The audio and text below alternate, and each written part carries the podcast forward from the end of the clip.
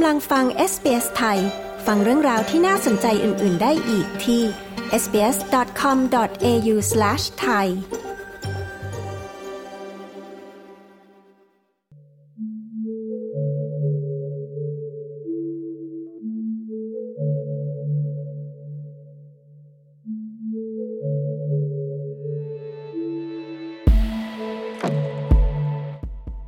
ไม่ว่าเด็กนะคะจะเคยมีบาดแผลทางจิตใจจากที่ไหน เวลาใด ผู้ปกครองหรือผู้ที่ดูแลเด็กสามารถช่วยให้เด็กฟื้นฟูสภาพจิตใจ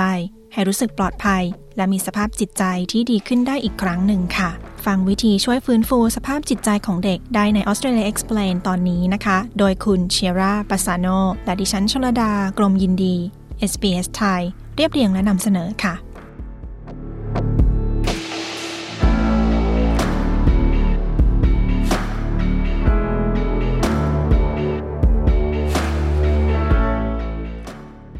นายแพทย์เดฟปาซาลิสศาสตราจารย์และนักจิตวิทยา จากภาควิชาแพทยศาสตร์และจิตวิทยา แห่งมหาวิทยาลัยแห่งชาติออสเตรเลีย กล่าวว่ามีหลายสิ่งที่สามารถสร้างบาดแผลทางจิตใจให้แก่เด็กได้ค่ะ Children experience trauma when they're exposed to very harmful or threatening events and they feel overwhelmed, distressed and helpless. เด็กๆ ประสบความบอบช้ำทางจิตใจ เมื่อพวกเขาเผชิญเหตุอันตราย หรือถูกคุกคามทำให้พวกเขารู้สึกหนักใจ เป็นทุกข์ หรือทำอะไรไม่ถูก เหตุการณ์เหล่านี้รวมถึงภัยพิบัติทางธรรมชาติ อุบัติเหตุทางรถยนต์ สงคราม ความรุนแรง โดยการที่ผู้ปกครองแยกทางกันนายแพทย์ปาซาลิสกล่าว คุณนอร์มาบูสเจ้าหน้าที่โครงการแทรกแซงระยะเริ่มต้น จากศูนย์ช่วยเหลือผู้ย้ายถิ่นที่เมืองพารามัตตาในเขตเกรเทอร์ซิดนีย์ เธอทำงานดูแลเด็กตามแต่ละเคส และยังดูแลโปรแกรมให้ความรู้แก่ผู้ปกครอง รวมถึงโครงการ Circle of Security ซึ่งช่วยให้ผู้ปกครองเข้าใจอารมณ์ของเด็กๆ ได้ดีขึ้นค่ะ และตลอดการทำงาน 17 ปีของเธอ คุณบูสย้ำว่าปัญหาสำคัญที่สุด คือการช่วยให้ผู้ปกครองทราบว่าลูกกำลังมีปัญหา และต้องการความช่วยเหลือ I work with refugees, asylum seekers, and migrants, usually the ones from the countries from the Middle East. That is the country, you know, where they come with a lot of trauma. The families in the beginning, they ฉันทำงานกับผู้ลี้ภัย ผู้ขอลี้ภัย และผู้อพยพที่มาจากประเทศแถบตะวันออกกลางเป็นส่วนใหญ่ พวกเขาเจอเหตุการณ์รุนแรงมามากมาย ในตอนแรกครอบครัวจะไม่ยอมรับ ว่าพวกเขาต้องการความช่วยเหลือ ฉันรู้ว่ามีบางอย่างผิดปกติ โดยเฉพาะเมื่อเด็กอายุ 3-4 ขวบก้าวร้าว เมื่อเล่นกับเด็กคนอื่น บางคนมีความต้องการเฉพาะสิ่ง บางคนมีปัญหาเรื่องพฤติกรรม คุณบูสกล่าว ทางด้านนายแพทย์ปาซาลิส อธิบายว่าการบอบช้ำทางจิตใจ โดยเฉพาะเมื่อประสบในช่วงที่กำลังพัฒนา สามารถส่งผลกระทบต่อโครงสร้างและการทำงานของสมองได้ค่ะ Essentially, when a child's exposed to trauma, the whole world is flipped upside down. So, what used to be safe is now dangerous and scary. We know that trauma can impact children's brain and so. เมื่อเด็กเผชิญเหตุการณ์รุนแรง โลกทั้งใบก็พลิกผันไป สิ่งที่เคยปลอดภัยกลับกลายเป็นสิ่งอันตรายและน่ากลัว เรารู้ว่าบาดแผลทางใจสามารถกระทบต่อสมอง และพัฒนาการทางสังคมและอารมณ์ได้ รวมถึงสุขภาวะโดยรวม ในระยะยาว บาดแผลทางใจส่งผลต่อพฤติกรรมของเด็ก วิธีคิด ความรู้สึก และวิธีที่พวกเขาสานความสัมพันธ์กับผู้อื่น สิ่งนี้จึงกระทบต่อความประพฤติที่บ้านและที่โรงเรียน เช่น บาดแผลทางใจอาจทำให้เด็กรู้สึกเครียดตลอดเวลามองทุกสิ่งเป็นภัยคุกคามมากกว่าที่ควรจะเป็น และทำให้พวกเขารู้สึกไม่ปลอดภัย และหวาดกลัว นายแพทย์ปาซาลิสอธิบาย และระบบสมองนะคะอาจจะไวต่อภัยคุกคามมากขึ้นทำให้เกิดความวิตกกังวล และความหวาดกลัว Children who experience prolonged exposure to traumatic events really shift into survival mode in their brain and their body, and they do this to adapt to the chaos and the เด็กๆ ที่ต้องเจอเหตุสะเทือนใจเป็นเวลานาน สมองและร่างกายจะเข้าสู่โหมดเอาตัวรอด พวกเขาทำเช่นนี้ เพื่อปรับตัวกับความวุ่นวาย และอันตรายที่เกิดขึ้นอย่างต่อเนื่อง หากว่าเด็กเผชิญความรุนแรงที่บ้านบ่อย พวกเขาจะตื่นตัวมาก และร่างกายจะตื่นตัวมากไปเกือบทั้งวัน แม้ว่าจะไม่เกิดความรุนแรงก็ตามนายแพทย์ปาซาลิสกล่าว ผู้ปกครองหรือผู้ดูแลเด็กจะช่วยได้อย่างไร คุณเมลานีดีฟเฮสที่ปรึกษาที่มีประสบการณ์ช่วยเหลือผู้ปกครอง และครูที่โรงเรียนในออสเตรเลีย เป็นเวลา 14 ปี เน้นถึงความสำคัญของผู้ปกครองและผู้ดูแลเด็ก ในการดูแลสภาพจิตใจ และอารมณ์ของตนเองก่อน What I would encourage for people is to recognize that when you're in an emotional response or when you're actually going through an inability to ตระหนักถึงอารมณ์ที่ตอบสนอง หรือเมื่อคุณไม่สามารถควบคุมอารมณ์ของคุณได้ นั่นไม่ใช่สถานการณ์ที่คุณจะสามารถเป็นที่พึ่งให้เด็กได้ เพราะคุณควบคุมตัวเองไม่ได้ และหากคุณควบคุมตัวเองไม่ได้ เด็กจะควบคุมพวกเขาเองได้อย่างไร คุณดีเพิร์สกล่าวสิ่งสำคัญนะคะคือการปรับตัวให้เข้ากับความรู้สึกและความต้องการของเด็กค่ะ คุณกำลังอยู่กับ SBS ไทย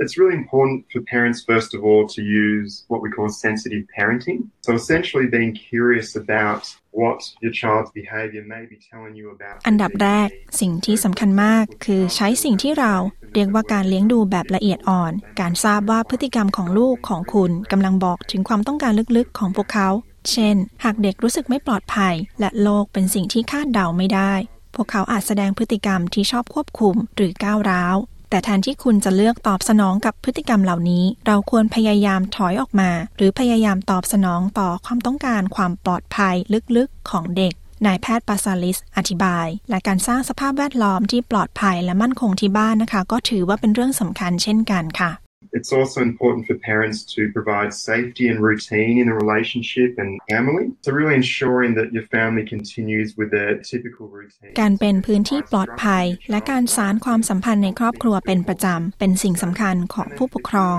การแน่ใจว่าทุกคนในครอบครัวสามารถดำเนินกิจวัตรตามปกติ สามารถสร้างโครงสร้างในชีวิตของเด็ก และช่วยให้รู้สึกคาดเดาได้ และปลอดภัยมากขึ้น และสิ่งสำคัญคือการใช้เวลากับลูก และให้ความสำคัญกับสิ่งนั้น รักษาความสัมพันธ์ที่ปลอดภัยกับลูก ก็เป็นสิ่งสำคัญ หลังมีเหตุสะเทือนใจเกิดขึ้น ลูกของคุณต้องการเห็นคุณสงบและให้ความรัก เพื่อที่จะสามารถฟื้นฟูสภาพจิตใจได้ นายแพทย์ปาซาลิสกล่าว อย่างไรก็ตามนะคะ เด็กๆ หลายคนสามารถฟื้นฟูสภาพจิตใจได้ตามธรรมชาติ แต่บางครั้งความช่วยเหลือจากผู้เชี่ยวชาญก็ถือว่าเป็นสิ่งจำเป็นค่ะ If your child does not show a path of recovery or perhaps if their problems escalate and impact on their everyday life, then it's really important to seek professional หากลูกของคุณไม่มีท่าทีที่จะฟื้นฟูได้ หรือปัญหาอาจบานปลาย และกลายเป็นกระทบกับชีวิตประจำวัน ควรขอความช่วยเหลือจากผู้เชี่ยวชาญ ความช่วยเหลือที่มาจากนักบำบัดที่ผ่านการอบรม และมีการรับรอง เช่นนักจิตวิทยา หรือที่ปรึกษาเรื่องสุขภาพจิต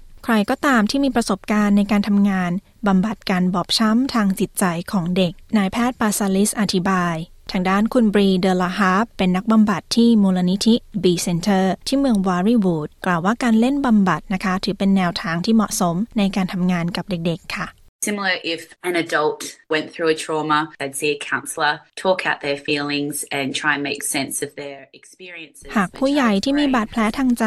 พวกเขาจะไปพบที่ปรึกษาด้านสุขภาพจิต เพื่อพูดคุยถึงความรู้สึก และพยายามทำความเข้าใจกับเรื่องที่พวกเขาประสบ แต่ว่าสมองของเด็กยังไม่พัฒนา ส่วนหน้าของสมองซึ่งดูแลเรื่องนี้ยังไม่พัฒนา การเล่นบำบัดจึงเป็นวิธีที่ดีที่สุดสำหรับเด็กในการทำความเข้าใจกับสิ่งที่พวกเขากำลังเผชิญ พวกเขาจะใช้การเล่นเพื่อบรรเทาเรื่องราว และสิ่งเลวร้ายที่พวกเขาเผชิญ โดยของเล่นคือคำพูดของพวกเขา คุณบรีเดลาฮาร์กล่าวคุณเทียนาวิลสันนะคะ นักจิตวิทยา และนักเล่นบำบัดที่บีเซนเตอร์ อธิบายว่าการเล่นบำบัดอาจเป็นวิธีจัดการกับบาดแผลในอดีตได้อย่างมีประสิทธิภาพค่ะ A lot of trauma is held unconsciously and it presents uh, when things just feel uncontained or when we're triggered in different ways. And so ความบอบช้ำทางใจ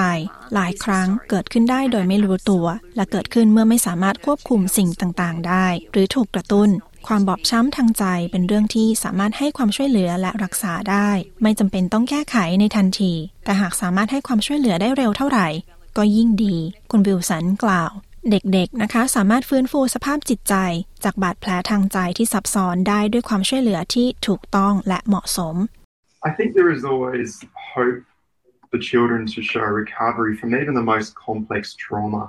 as long as they have the right supports around them. ผมคิดว่ามีความคาดหวังสำหรับเด็กที่จะฟื้นฟูบาดแผลทางใจที่ซับซ้อนได้เสมอ ตราบใดที่พวกเราให้ความช่วยเหลือที่เหมาะสมกับพวกเขา และความช่วยเหลือเหล่านี้ต้องเน้นที่ความสัมพันธ์ที่ปลอดภัย และเหนียวแน่นระหว่าง ผู้ดูแลเด็ก ครู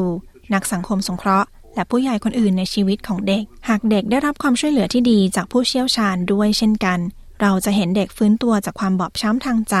ในชีวิตของพวกเขาได้ นายแพทย์ปาซาลิสกล่าว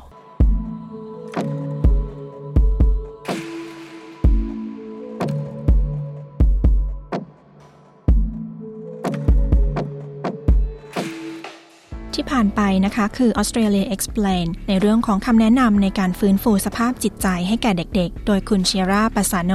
และดิฉันชลดากรมยินดี SBS ไทย เรียบเรียงและนำเสนอค่ะ